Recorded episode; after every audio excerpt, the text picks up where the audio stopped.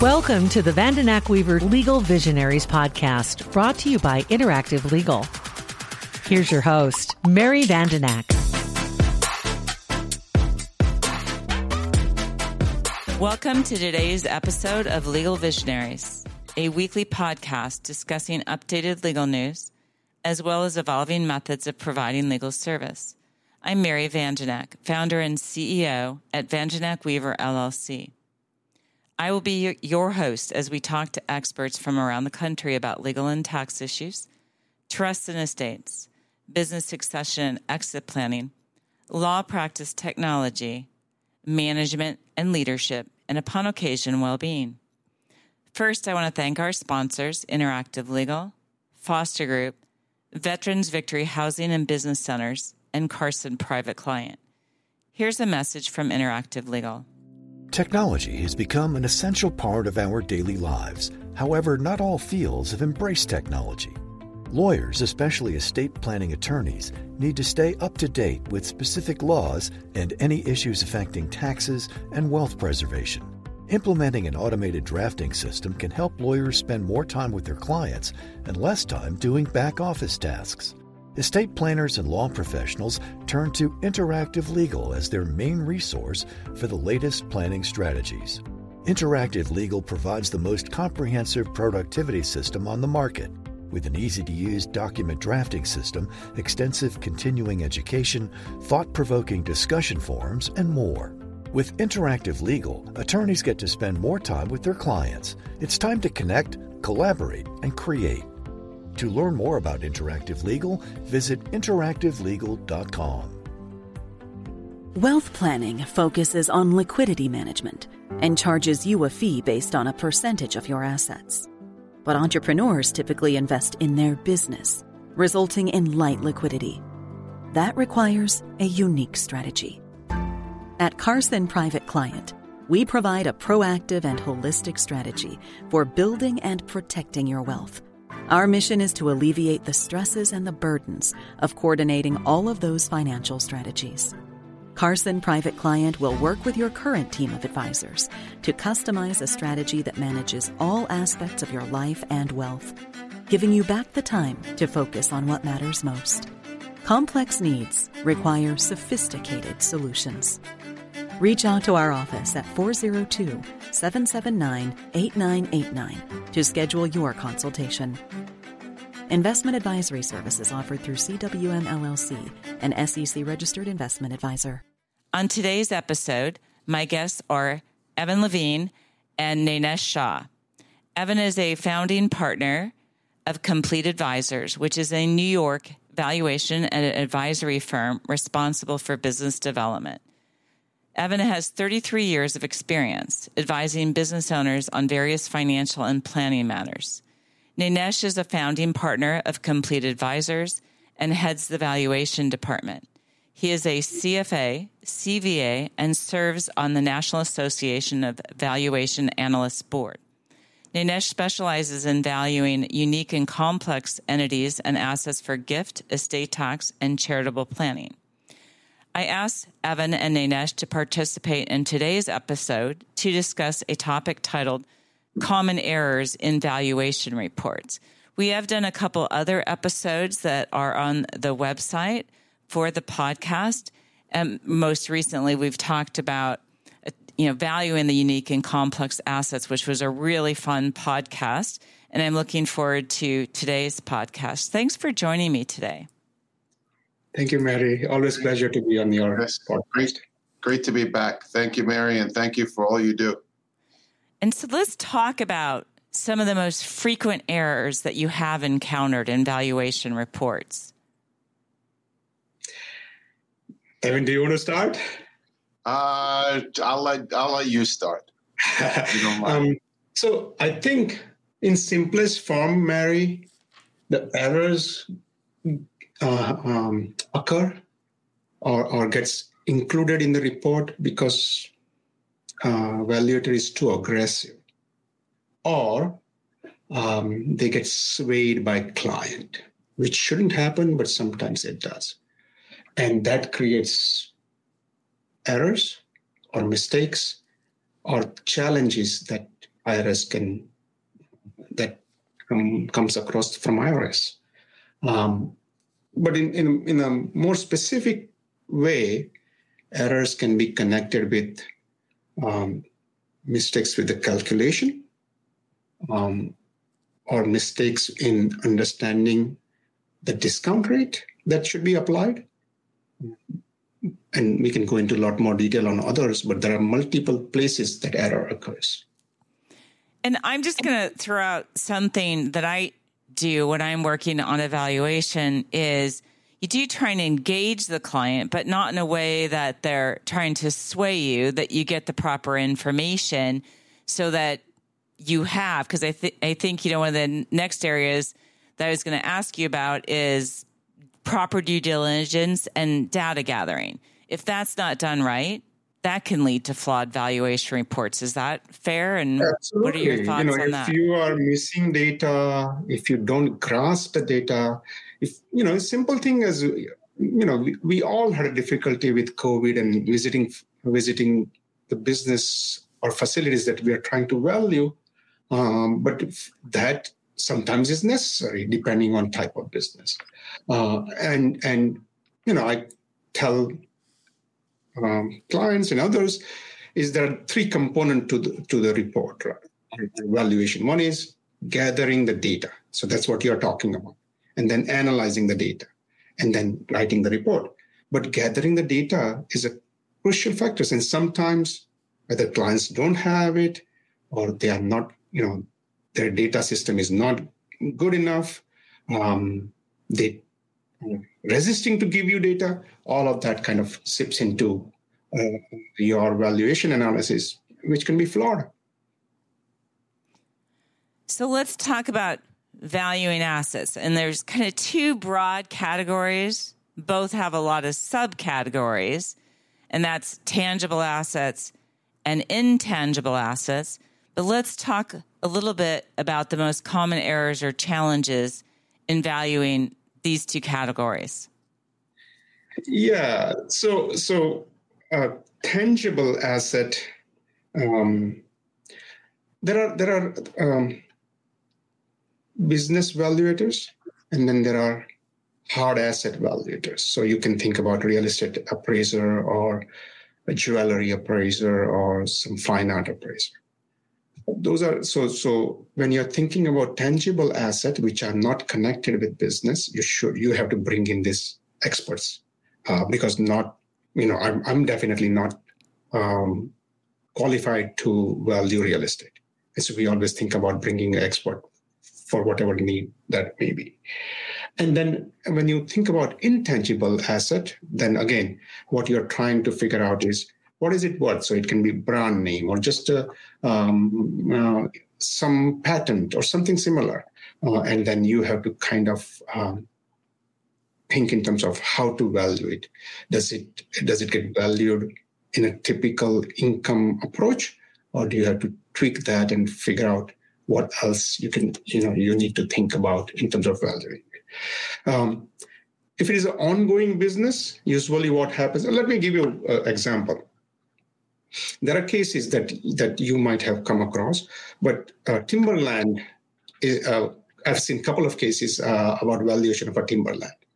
So timberland itself is an asset, but if it is an ongoing business, uh, would you value the income stream or do you value the asset? And uh, IRS have taken a position that asset is, is the value, and judges have taken position in favor of clients saying income you should be using income stream to value, and that the difference can be wide.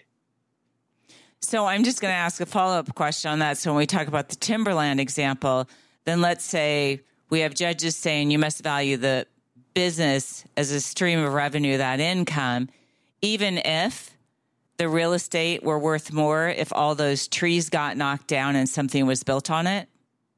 Yeah. I, I, uh, so, so I think the logic is what is expected of that business if the timberland is in the family for last 150 years and there is no um, indication that they're ready to sell then i think judges make good point that if if there is a track, uh, tr- uh, there is a uh, expectation that nobody is going to sell this property, then what, how can you? What, what is the you know? It's not worth much other than the income stream. But if there is an indication uh, from from you know whatever that there is a potential for this to sell, then the, uh, the then the tangible asset should come into play. And I think that almost goes back to something that Evan managed, mentioned in another episode that we did, which is the IRS uh, Revenue Procedure 5960 that talks about what fair market value is considered. And so if the, if we're valuing a property that is a business and it happens to be on some land, we're valuing the business as opposed to looking at the real estate and valuing it for its highest and best use, which would be a different issue, right? If we're valuing the real estate and saying is its highest and best use to be timberland or is its highest and best use, and that you know becomes pretty important. I know I've made arguments in the estate tax world where somebody tried to value it highest and best use when there was no intent for it to be used that way. So it's a significant difference that I think is important. It's a, it's a good point, Mary. And um, yeah, and you, you, you've seen multiple cases in favor of the, you know, clients taking a position that we are not going to sell this. We are going to take a brief break from our episode for a word from one of our sponsors. At Foster Group, we know there are more important things than money. There's the joy of providing a lovely home for your family the excitement of an early retirement, the relief knowing that an unexpected emergency won't ruin your finances.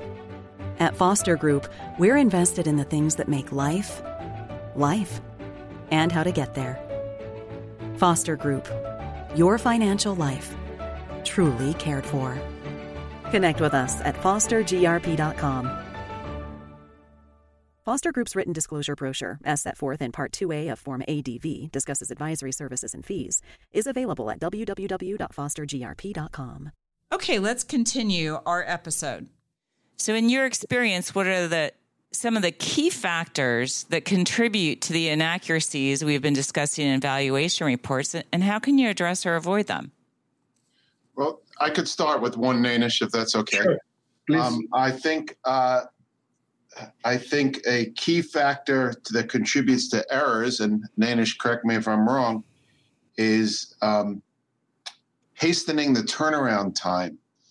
So, you know, I've I've um, learned in my personal and business life when when I've made mistakes, um, looking back on those mistakes, almost always, if not always, the mistakes occurred because something was rushed and something that we run into a thorn in our side as practitioners is clients oftentimes want it fast or faster than we're comfortable doing it.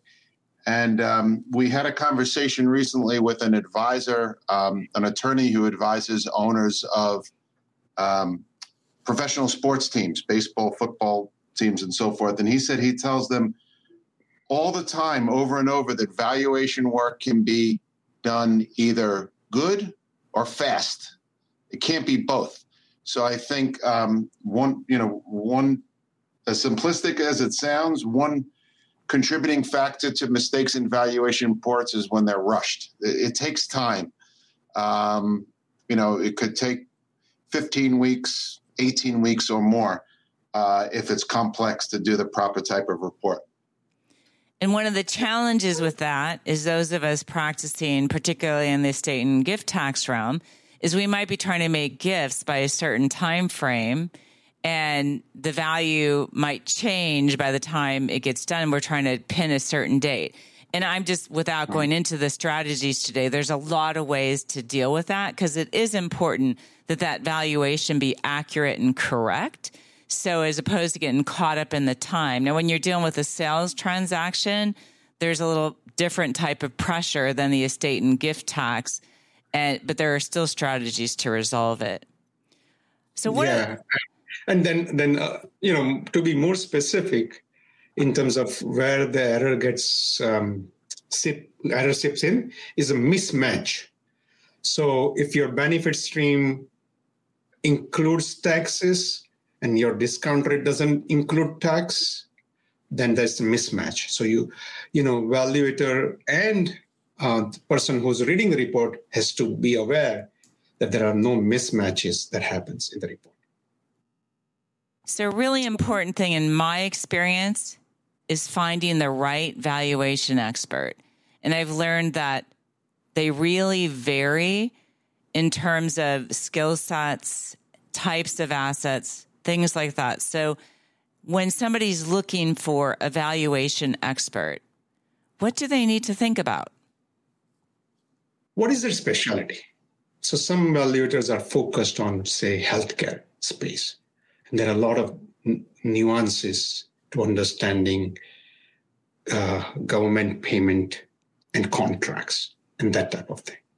Some, some evaluators are just focused on intellectual property. Some are focused on name names uh, and the value of a name. Um, and then there are uh, the broad space of valuation that is connected with complexity. So you need to make sure, as a, well, a legal expert who's advising a client, uh, that you are um, connecting with the right valuation expert. A lot of uh, valuation specialists uh, might be dealing with just simple businesses. It's nothing nothing wrong with it, and you can you know it's uh, necessary and required. But when there's a complexity, you need to find the right expert. Are there specific industries or types of assets? You mentioned that there might be experts in the healthcare space. I assume maybe there's experts in the crypto space, et cetera. Yeah. But is there certain industries or types of assets where assets occur more commonly than others? That's a good question, Mary. I'm, and I haven't given a, a lot of thoughts to that. Um, I would think more so than error, where would two different valuators value uh, their valuation comes out with a wide range, and uh, wherever there is a challenge on clearly defining the benefit stream, challenge of understanding the underlying risks and challenge of defining the structure of an instrument or, or entity, you would see a wide range. And you can call it an error or, or you can call it, can you, defa- can you support your logic, your idea properly? Uh, so I, I would say most of where there's a complexity, you'll see a lot of lot of differences. So, in another episode that we did, we talked about the importance of a narrative in evaluation process. And mm-hmm. I'm assuming that's one measure that can be taken to help mitigate the issue that you're talking about. Are there others? Yeah. So, in terms of the error, uh, uh, the error can be you're not supporting your report with enough information. So you need to make sure that you have a right footnotes. You need to make sure that there are uh, appendices uh, that's connected with that and exhibits, proper exhibits. What, as a evaluator, what you should be thinking about is can someone with a similar knowledge replicate my work using this report? And if they can't, then, then there's something wrong with your report. Yeah. And as a reader of a report, that's what you should be thinking about. Does this report make sense? And is it supported well enough? So that's where the error can seep in is yes i might have a logic uh, the value of the company can be you know say 50 million dollars and my logic can be this is the discount rate this is the benefit stream this is cash flow whatever. If i'm not supporting that with enough information then it's in my mind and not in the report so, what I tell my associates is that when they write a legal recommendation, that yeah. my client, even though not a legal expert, should be able to understand what exactly. they're recommending and why. And I think that's kind of what you're saying about valuation reports. A novice who is not an expert in valuation should be able to understand the business, the data that was used to come up with the valuation, and the process that was used for the valuation. Is that fair? Absolutely, because you are not writing this; you are writing it for someone to read this. Uh, it could be IRS, IRS agent or someone else, uh, and and be going beyond. And maybe I'm repeating this, but can a similar someone with a similar knowledge replicate your work? with, with the data provided in that document. And this is kind of a follow up question, but it's not uncommon for legal disputes to arise concerning valuation reports. So, what strategies can be used to defend a report's conclusions? Maybe continuing on our thoughts from earlier question, you say you are in front of a judge and you are a witness and you're trying as a valuator, you're trying to defend your valuation. And, and uh, uh, the attorney on the other side is going to challenge you on every single thing. Uh, and if your report is not f- supported properly and you cannot defend and your narrative is not cohesive, judge is going to question you. Um, so you want to bring in a person on the stand who would be able to um, defend most of the things that is in the report, or all of the things. You know, going back to, uh, I, I, keep thinking about that Michael Jackson case. The the the in the end, what happened in that case is uh, IRS didn't really um, get what they wanted, and the challenge was the witness they brought as evaluator couldn't couldn't answer a lot of questions, and the authenticity or, or credibility was not established. So, um, yeah. So this goes back to Evan's earlier point of not rushing a report because you want a report that's well done, well supported, well written, easy to follow, and easy to defend. And the time that goes into that and doing it right really does matter. Let's talk about collaboration of professionals in this process, whether it's in preparation of the report or litigation. How can the professionals involved work together to support evaluation?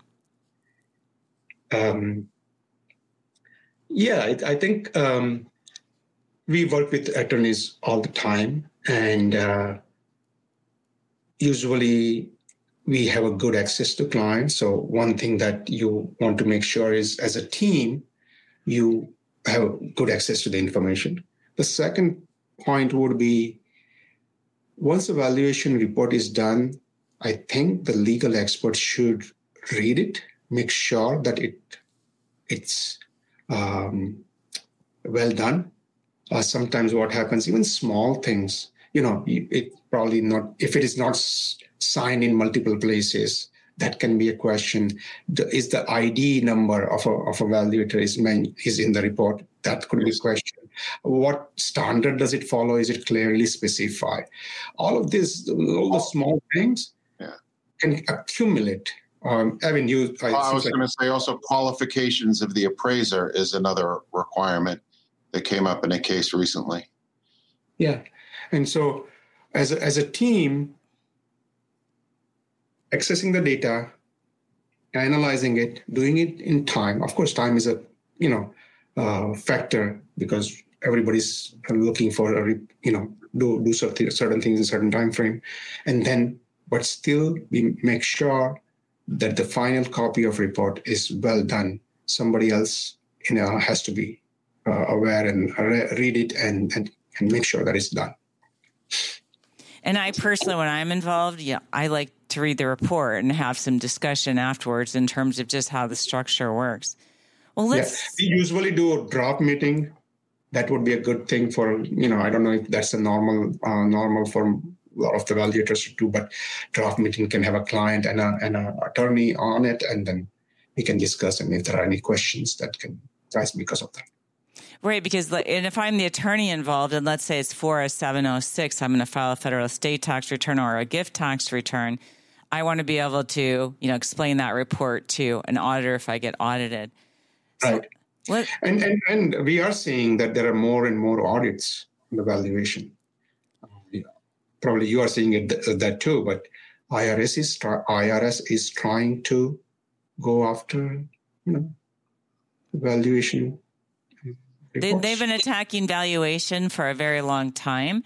They've been yeah. finding some ways to do it more effectively, and we have a lower number currently federal state tax returns and federal gift tax returns, and they have yeah. a team that is specialized in that. So we are seeing that currently. Well, let's talk a little bit about a really hot current topic, which is artificial intelligence. And I'll share that I was just at a meeting with some advisors to the Internal Revenue Service, and we were discussing the one guy had run, you know, you always have the top scams and the top areas that are being looked at by the IRS.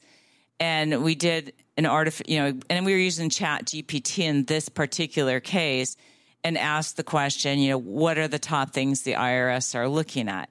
And keeping in mind that Chat GPT currently is only trained through 2021, but we got a list of some really interesting stuff. And you're probably familiar with the case where a brief was filed in court recently by a lawyer. And that's a challenge with, you know, the whole generative artificial intelligence. There's uses that are great for it, and there's uses that you should, you know, three letter word run, R U N, not use it for, right? Yeah. How does how is the artificial intelligence impacting valuations? It's a really good question, and um, so the more complex and more unique uh, work is, less and less uh, artificial intelligence can help by the way, the what you were talking about earlier about this case and uh, legal brief with a lot of errors, that's uh, something technically called hallucination. When AI uh, AI gives you wrong information, um, I think there is a uh, room for AI in report writing. Uh, currently, it can help you put your thoughts together quickly um, but I think it will be long. We are a long way from artificial intelligence to write most of the report. And um, as you mentioned, so many errors. You have to be careful. So I would avoid relying on it. Will, will we be there 10, 20, 15 years from now? I would think so. Um, I don't think Evan would agree with me. Evan, you have any thoughts?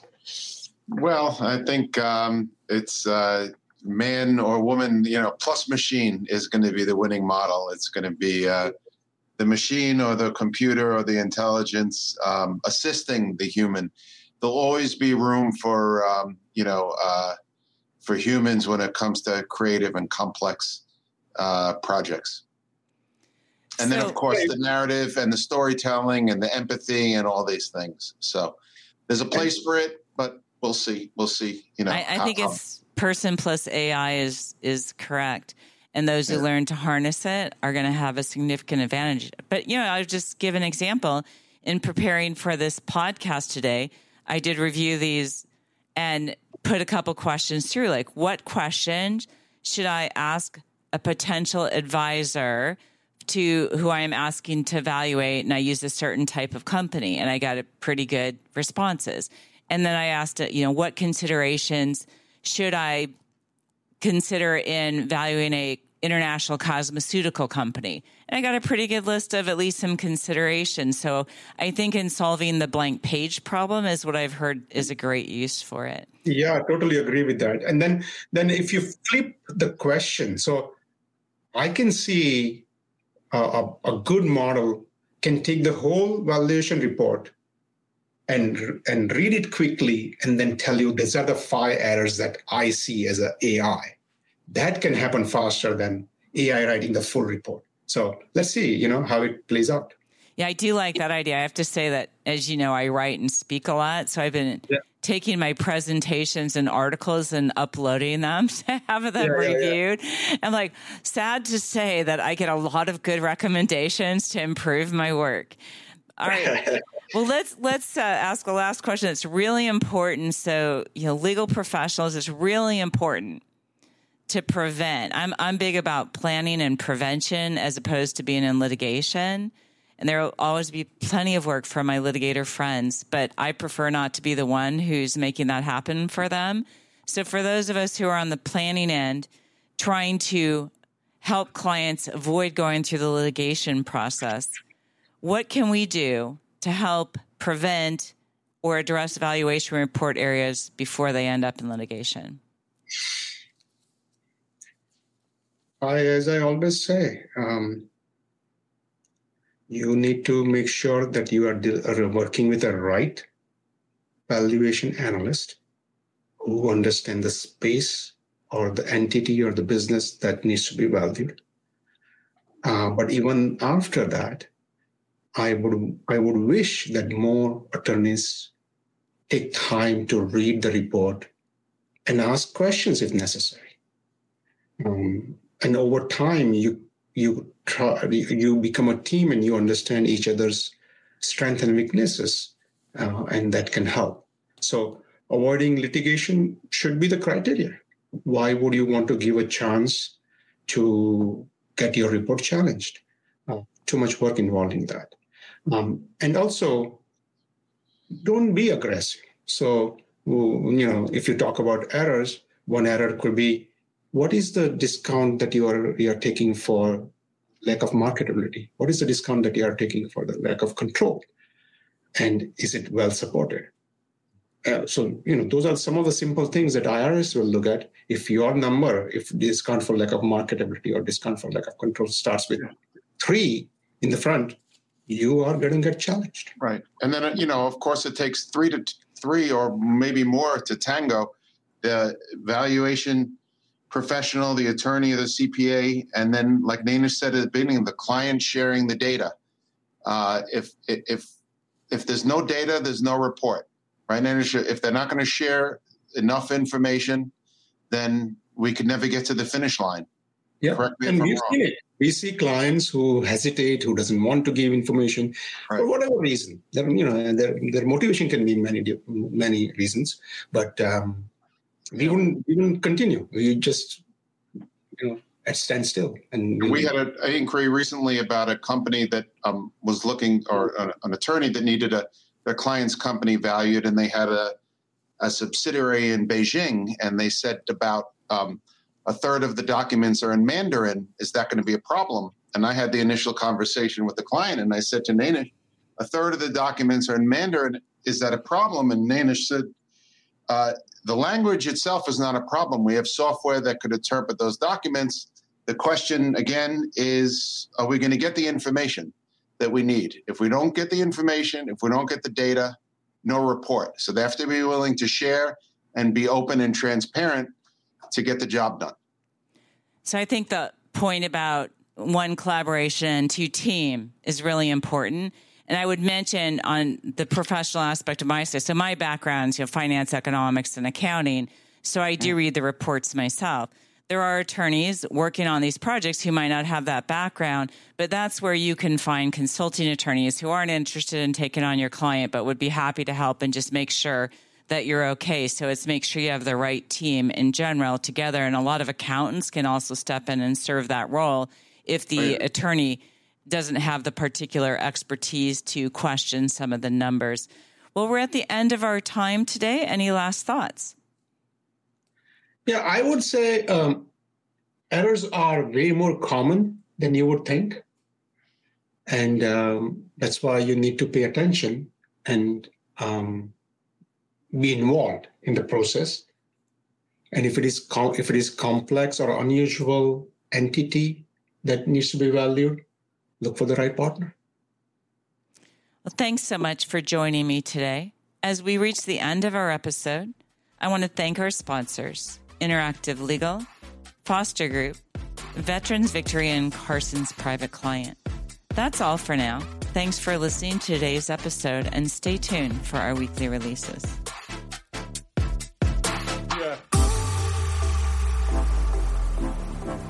Vandenack Weaver Legal Visionaries is made available by the firm and its attorneys for educational purposes and to provide general information, not to provide specific legal advice. Use of the Vandenack Weaver Legal Visionaries podcast does not create an attorney-client relationship between you and the firm or any of its attorneys. The Vandenack Weaver Legal Visionaries podcast should not be used as a substitute for competent legal advice, and you should contact an attorney in your state about any legal needs or questions you you may have.